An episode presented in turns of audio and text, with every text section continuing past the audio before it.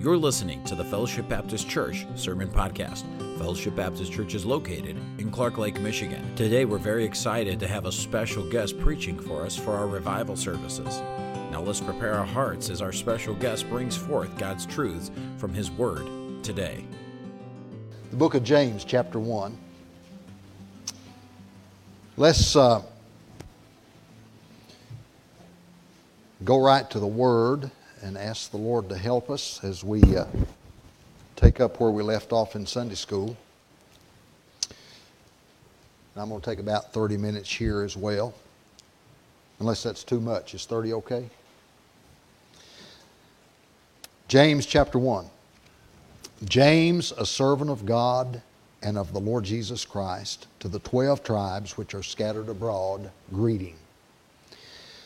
My brethren, Count it all joy when you fall into divers temptations, knowing this, that the trying of your faith worketh patience. But let patience have her perfect work, that ye may be perfect and entire, wanting nothing. If any of you lack wisdom, let him ask of God, that giveth to all men liberally and upbraideth not, and it shall be given him. But let him ask in faith, nothing wavering. For he that wavereth is like a wave of the sea, driven with the wind and tossed. For let not that man think that he shall receive anything of the Lord. A double minded man is unstable in all his ways. Let the brother of low degree rejoice in that he is exalted, but the rich in that he is made low because as the flower of the grass shall he shall pass away. For the sun is no sooner risen with a burning heat, but it withereth the grass, and the flower thereof falleth, and the grace of the fashion of it perisheth. So also shall the rich man fade away in his ways. Blessed is the man that endureth temptation for when he is tried, he shall receive the crown of life which the Lord hath promised to them that love him. Let no man say when he is tempted, I am tempted of God. For God cannot be tempted with evil, neither tempteth he any man. But every man is tempted when he is drawn away of his own lust and enticed. Then, when lust hath conceived, it bringeth forth sin, and sin, when it's finished, bringeth forth death. Do not err, my beloved brethren. Every good gift and every perfect gift is from above and cometh down from the Father of lights, with whom is no variableness, neither shadow of turning. Of his own will begat he us with the word of truth, that we should be a kind of firstfruits of his creature. Wherefore, my beloved brethren, let every man be swift to hear, slow to speak, slow to wrath. For the wrath of man worketh not the righteousness of God. Wherefore, lay aside all filthiness and superfluity of naughtiness, and receive with meekness the engrafted word, which is able to save your souls. But be ye doers of the word, and not hearers only, deceiving your own selves. For if any be a hearer of the word, and not a doer, he's like unto a man beholding his natural face in a glass. For he beholdeth himself, and goeth his way, and straightway forgetteth what manner of man he was. But whoso looketh into the perfect law of liberty, and continueth therein, he being not a forgetful hearer, but a doer of the work, this man shall be blessed in his deed. If any man among you seem to be religious, and bridleth not his tongue, but deceiveth his own heart, this man's religion is vain. Pure religion and undefiled before God and the Father is this to visit the fatherless and widows in their affliction, and to keep himself unspotted from the world. that's the entire first chapter of James, and we're only going to just try to zero in on one verse. But I wanted to read all of that to kind of get that in your thinking. Let's pray. Father, we stand again where we dare not stand alone. And we ask, Father, today for you, Lord, to be the preeminent one. We ask, Father, that the Word of God today, just now, here in this place, on these hearts, will be the very instrument Lord, to do divine work in our hearts and lives. Lord, we, we need some things taken out and some things put in. We need, Lord, our spiritual viewpoint established. We need our spiritual compass set. And Father, I am the least able to give anyone else instruction unless it come by and through your Holy Spirit. We pray, Father, today that you will look upon us in grace and mercy as you always do. You've said, Lord, that your strength is made perfect in weakness. and we rest on that promise just now, trusting, Lord, that you will do what only can be done through your power in the hearts and lives of these people for your glory and our good. We ask in the high and lofty and holy name of the Lord Jesus. Amen. in the Sunday school hour, I gave you Warren Wiersbe's outline of four words that he just pulled out of the text, and, and I loved what he said, and, and so I'm going back to that. And, and uh, really, he just pulled these four words out, and then he added some things there that, that uh, blesses me. I trust it will you. The first word is in verse 2, it's the word count. Second word is in verse 3, it's the word know. Third word is in verse 4, and it's the word let, and that's also in 9 through 11. And then the last one is the word ask in 5 through 8. Count, a joyful attitude. Know, an understanding mind. Let speaks of a surrendered will. Ask speaks of a heart that wants to believe. now, let's, uh, let's get really sober minded and honest again. Do you want to be closer to God than you are? Now, all of us are as close as we want to be. We're as close as we want to be. And with that being said, there is a desire within every believer's heart to live closer. The problem is, I'm in this stuff. I'm still in this flesh. And uh, it's the greatest hindrance that I know of, Brother Case. The greatest, the greatest hindrance. The Bible even says that the last enemy to be destroyed is death. And we all got this thing that is put into us by our Creator, this, uh, this survival mode. We all want to live as long as we can live. If we didn't, we'd probably all commit suicide. You say, well, what are you talking about? We sing about heaven, and I talked about it a little bit, very briefly, in Sunday school, and what a wonderful place it's going to be, and it's going to be. But I'm not in any hurry to go. Now, that, that may sound like you're talking out of both sides of your mouth, but you, you say, Well, I, I'm ready to go to heaven just any day.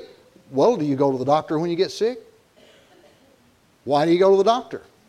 If you want to go to heaven, don't go and you will go. You see? So we got this self preservation thing going on, and there's nothing wrong with that. God's put that in us, and, and it's a healthy thing. but when we come to a text like this, and, and maybe I'm just preaching to me, but I doubt it. I have an idea that we all need something out of this text.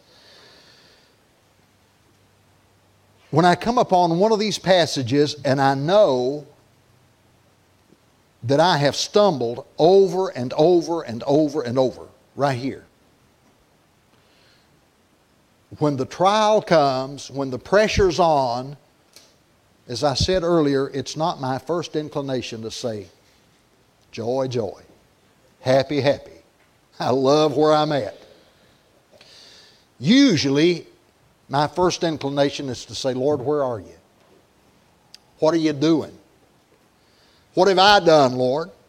You know, we get this, we get this complex going on. Well, Lord, I must have done something. I've, I've messed up. And hey, we all have. You say, How do you know? You got up this morning, didn't you? And you've made it to this point on the clock today. We all mess up in thought, word, or deed. We all do it. Now, the Lord still loves us. He's still compassionate toward us. His mercies are new every morning. He is long suffering toward us. And so we come to this and we count what God is doing and who God is. We put that into the equation of what's going on in our lives. Now, let me quickly back up, and, and I'm not going to try to repreach that. I want to move to the second word. But what humanism and the world does is to take God out of the equation completely. They, they want him out. I mentioned it just in passing, but let me say this about it. People who are professing atheists, that's one thing. But then there are those who are the practical atheists. There are those who say, I don't believe in God, but then there are those who live as if they don't believe in God. So that's, that's a, pract- a practical atheist. You're, you're living your life practically as if there's no God. But, but humanism wants to take God out of the equation. And when they do that, they, they want us to kick our mind completely out of gear and believe that, that there was nothing and then there was something. You say, what's the, well, in their opinion, it's the Big Bang. And again, the question is, what was there to go bang? What was there there to blow up? What was there before there was something to collide? Now, even the most brilliant scientists have to admit they don't have an answer for that. So, we as believers cannot afford to take God out of the equation. The world's already tried to do that. But when we do it, it's doubly dangerous because we are the ones who say we believe in God and we believe in His Word and we believe in His authority and we believe in the creation and all of that, and yet we do pretty well with that until we hit a speed bump something happens. Something goes wrong. A marriage falls apart. A kid goes astray. Finances fail. You lose a job. The car quits. Any number of things. A bad neighbor moves in next door to you. You got that workmate that nobody can please. Nobody can get along with them what is it that's that thing going on in your life today? And it is the irritant. Maybe it's not that. Maybe it's that temptation. We all got one. We all got one. Something that really, really works on you. Now, we would be deniers of the Bible if we said that's not true. So, when that particular thing goes to work in our lives, this is applicable. Count it all joy. How do we do that? By realizing that God is not tempting you, the devil does that. God tries you. Now, th- this is the next word we want to look at the word know in verse 3 knowing this. We've counted on it, we've, we've calculated it, we calculated God, put him into the equation in verse 2, but in verse 3 he says, knowing this, that the working of your, the trying of your faith, rather, worketh patience. There's some things that we know as a child of God. First of all, if you're a child of God, you know that He is able to save. You got to know that or you wouldn't be a believer. Do you remember the mountain of sin that God dug you out of? Do you remember how lost you were? Do, do you remember the desperation of real old fashioned Holy Ghost conviction? Going around the country, I don't see a lot of that anymore. The last time that I saw visibly and I know you can't always maybe see it visibly, but I, I think something as deep and as profound and as powerful as Holy Ghost conviction, it evidences itself. The last I saw of that was about a year or so ago, a young boy where I'm preaching now. Uh, he's about 16 now, I think, so he would have been 14, 15 years of age. And after the service, uh, his mother or grandmother, somebody came, came over to me and they said, I, I, I, believe Ethan needs to talk to you. And, and so I went over to him and they had just, they just started visiting. Been there just a few services. And I said, So what's going on? And he just broke. Just broke. Sobbed and sobbed and wept. We went off into a side room and I just I just let him get it out of his system a little bit. Now some of you say, Well, I'm not a crier. God ever gets hold of your heart just right, He'll make you a crier. I can guarantee you that. Us men, we think it's unmanly. But uh, this young man was just so broken. And, and, and so I just said, hey, take your time. I understand. I've been there. And when you're ready to talk and able to talk, we'll talk. You know what he needed? He needed to be saved. He needed the Lord. So I know, I know what God can do. How come I don't act like it when I'm under the gun? How come I don't think like it when I hit the speed bump? Why is it that I trust God fully in the good days and wonder where He is in the bad days? He's still the same God, He's in the same place. I, you know, I have never seen God with the natural eye, but I have known that God was there.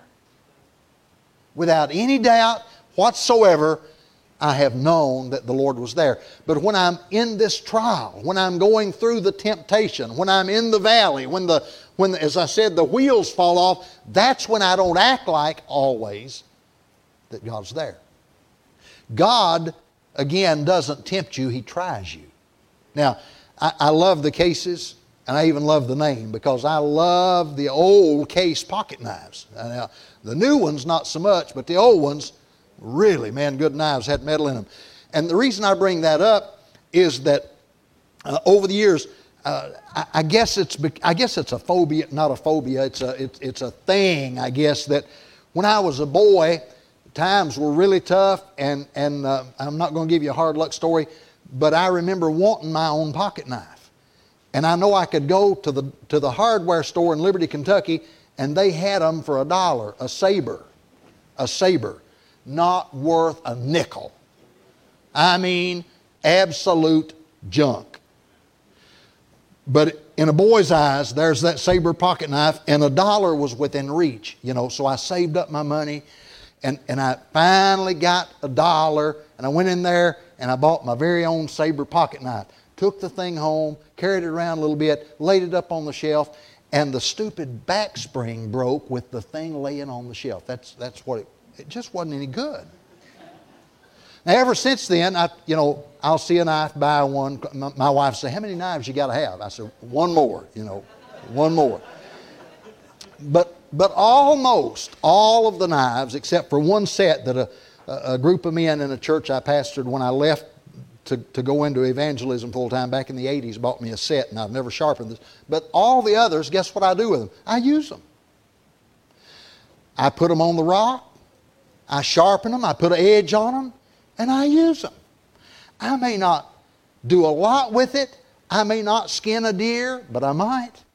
I may not cut down a weed there that's in the fence row, but I might.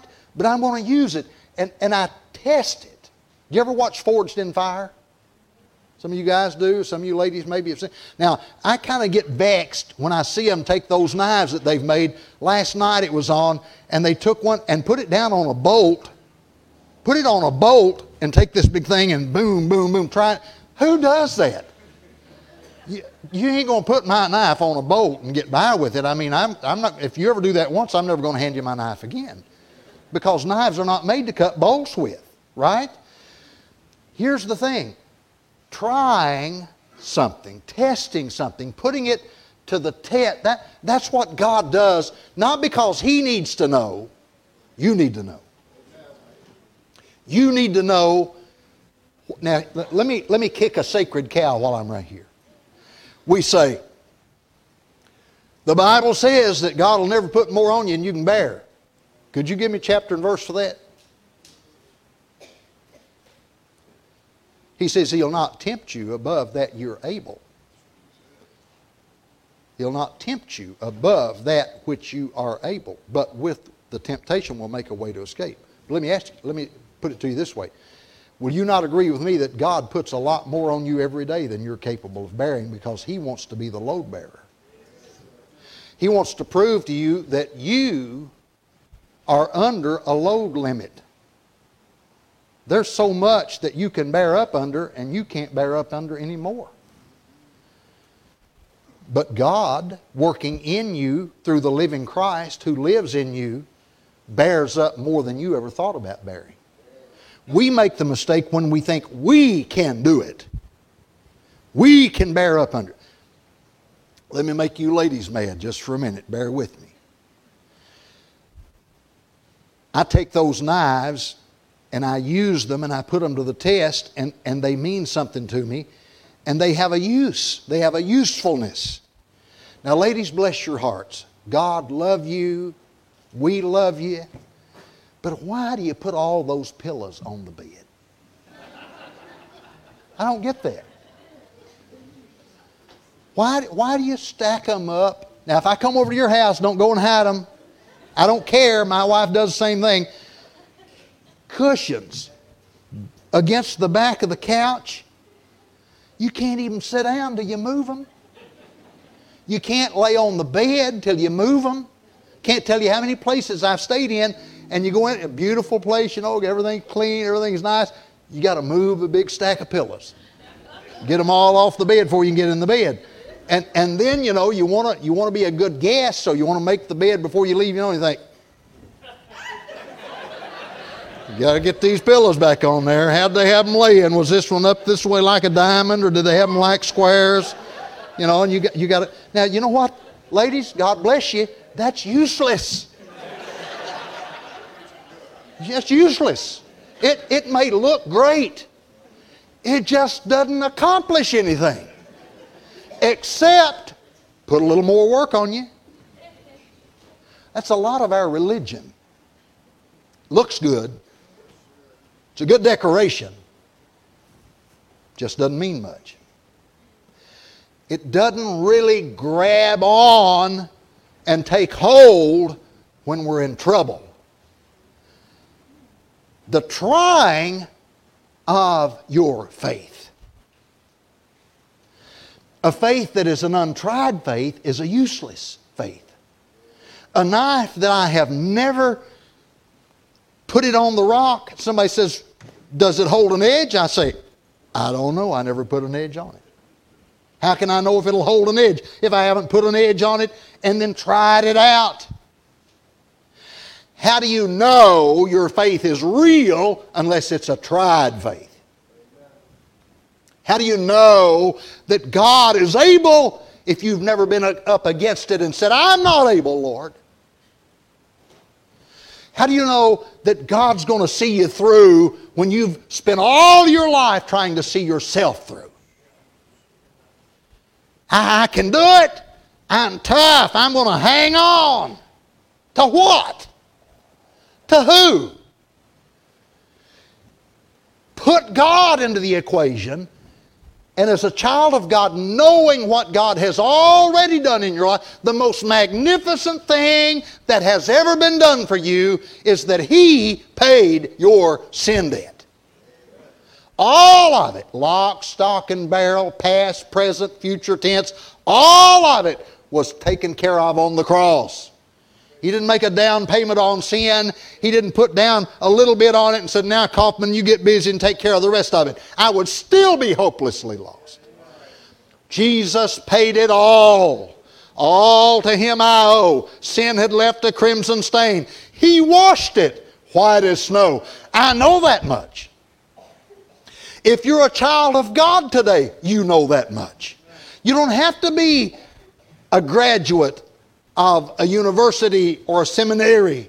You just know that Christ has done for you what nobody else could. That He moved in in the form of His Holy Spirit when you turned in repentance by faith and looked to Christ, and all of a sudden you became a new creature. Old things were passed away, behold, all things became new.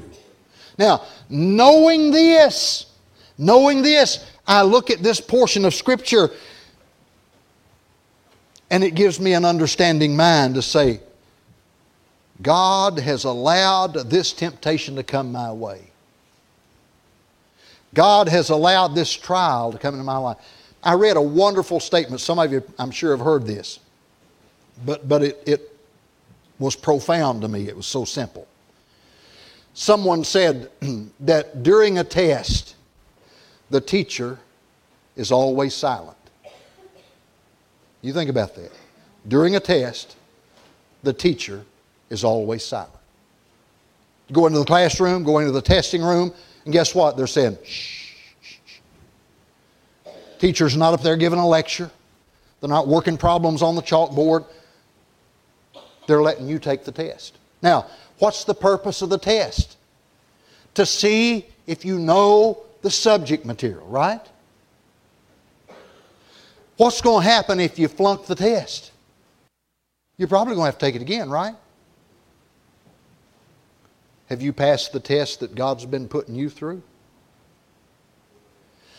And when you're in the testing place, don't think it strange that God's not saying much. He's the teacher. He's not the one that's being tested. You are. We get the shoe on the wrong foot. We want to test God. We say, What are you doing, Lord? He's God all by himself. Remember Job again? Remember at the end of the book, towards the end of the book, when God, you know, even Job, after he's had all, and, and God bless him, how can you blame him? After his friends have heaped all this stuff on him, he's cursed the day that he was born, he's lost everything. And he finally begins to say, Lord, I don't get it. What's going on? I haven't done anything. And he begins to pour his heart out. And, and, and finally, when God speaks, he says, Where were you when I created the earth out of nothing? He said, Are you there when the deer has her little fawn out in the wilderness? Are you there to be a nursemaid to it? You ever think about that? You know, I, I was just the other day for some reason, I, I, saw something on the interstate, some deer or something there at the house, and we had turkey out in the yard the other day, and, I, I, it just struck me. I thought, Lord, that's such a wonderful thing that in the winter months, I, I've got three or four old cows and try to take care of them and give them hay and give them grain in the winter. How do those deer make it, preacher? The snow's knee deep, the wind's blowing, and that deer's out there. Now, you say, well, all of them don't make it, but a lot of them do. God's hand is at work even when we don't understand it. He asked Job, Where were you when I was creating the earth? And I'm asking you today, do you think you're smarter than God? I'm asking myself that because obviously we would, uh, we would say without doubt, no, well, of course not. He's God. But why do we act like we know more than God? Why do we act like we're more loving than God? Now, Lord, I got to get this person over here in the right place at the right time. And, and, and Lord, my child, I love them, so I don't want to. Do you think you love your child more than God does? Knowing this will give you an understanding mind knowing that God has done for you the most wonderful thing that could ever be done in saving you. Knowing that He has forgiven you of your sin and He loves you too much to put you into a position that will not be for your ultimate good and His ultimate glory. So when God is testing, He's giving you the test, the trial of your faith is more precious gold, the Bible says. And so when he, here's the thing I fail too many tests when it, it comes to that kind of thing. You know what you got to do when you fail the test? Take it again. Take it again. Go back, restudy the course, get the book out or the books, go over the material, try to get it in. But too many of us are cramming for a test, trying to get it just enough to pass so we can move on to the next level. God doesn't, He doesn't want to, He doesn't want to test you that way. He wants you to get it. He wants you to get it that you count Him into the equation of life as a child of God. Don't ever discount God. Anything that comes into your life, God has either sent it or He's allowed it. And we know some things about God, so that should give us reason to trust Him even in the crucible. Even when we're being tested and our metals being tried to see what we're made of, to see what we can stand up under with the help of God. And I don't think that God uses any of us greatly. As an old fellow, one of the old Puritans said, God doesn't use anybody greatly until he bruises them deeply. Now, we don't like the thought of that. But, but I, am sure I've given you this and I'm done before, but, but it means something to me and it makes sense to me. When my son was just a little boy, uh, probably six, eight months old, I took him to the doctor and my wife had him, and he was one of those little chubby guys. He's not anymore, but he was, and he had he had rolls on his legs, you know, and the little cheeks that all the old women want to come up and pinch his cheeks, you know, and he hated that. I mean, they did that for a long time.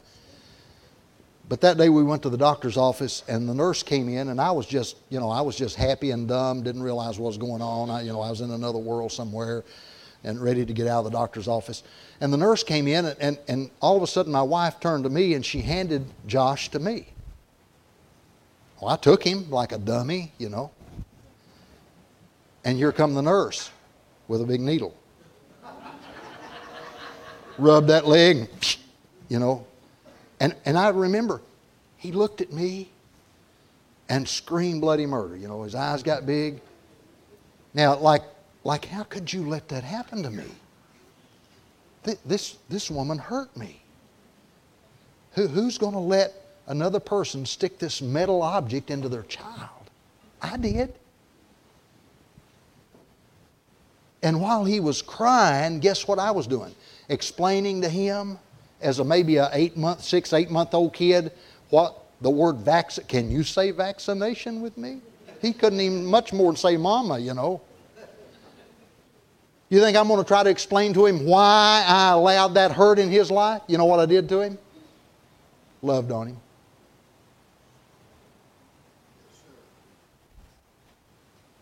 Loved on him. It'll be okay. It'll be okay. He didn't understand it's going to be okay. It'll be okay. And guess what? It got okay. Later. He was sore for a day or two. But do you see that me allowing that little hurt, we were doing that to ward off maybe a much greater hurt down the road. Does that make sense to you? Could it be that God's just wise enough to put you to the test now? And it may hurt a little to avoid a much greater hurt down the road. Could it be you need to pass this test? Could it be you just need to get the material in you? Don't just read it, absorb it. We spend a lot of time in this country saying we've got the Word of God. We've got the, we do, but does the Word of God have us? And then that's where we're in, we're in trouble. So absorb it. Ask the Lord this week to speak to our hearts, our hearts, mine and yours. And let's learn how to count it all joy when we fall into diverse temptations. Not artificially, but really. Let's pray. Father, we pray that you will instruct us. manifest, Lord, yourself to us and through us. We pray, Father, that your word will speak powerfully in our hearts. And Lord, we ask that you'll work in ways that we cannot even see nor understand. Work deeply, Lord, in some heart this morning that's struggling, that's grown hard, that's grown cold, that's grown bitter, that's almost given up, that's almost quit. They've almost thrown in the towel. They've almost said it, it's too much. We pray, Father, that you would just love on that person in a special way today that they might realize how much you do love them and that you're putting them through the test not to prove who you are, Lord, but to prove who they are in Christ. For we ask in Jesus' name. Amen. You have been listening to the Fellowship Baptist Church Sermon Podcast. We hope this message was a blessing and encouragement to you. If you would like more messages, visit our website at fbcclarklake.org, where all of our messages can be downloaded for free. Also, you can subscribe to the Fellowship Baptist Church Sermon Podcast on iTunes, Google Play, or SoundCloud. All of our messages are available for free. If you want to keep up to date on what's going on at Fellowship, follow us on Facebook, Twitter, or Instagram, where you can see what's happening happening at Fellowship Baptist Church. If you'd like to visit us, Fellowship Baptist Church is located at 3200 Reed Road, Clark Lake, Michigan. Thank you so much for listening, and we hope to see you back here again next time.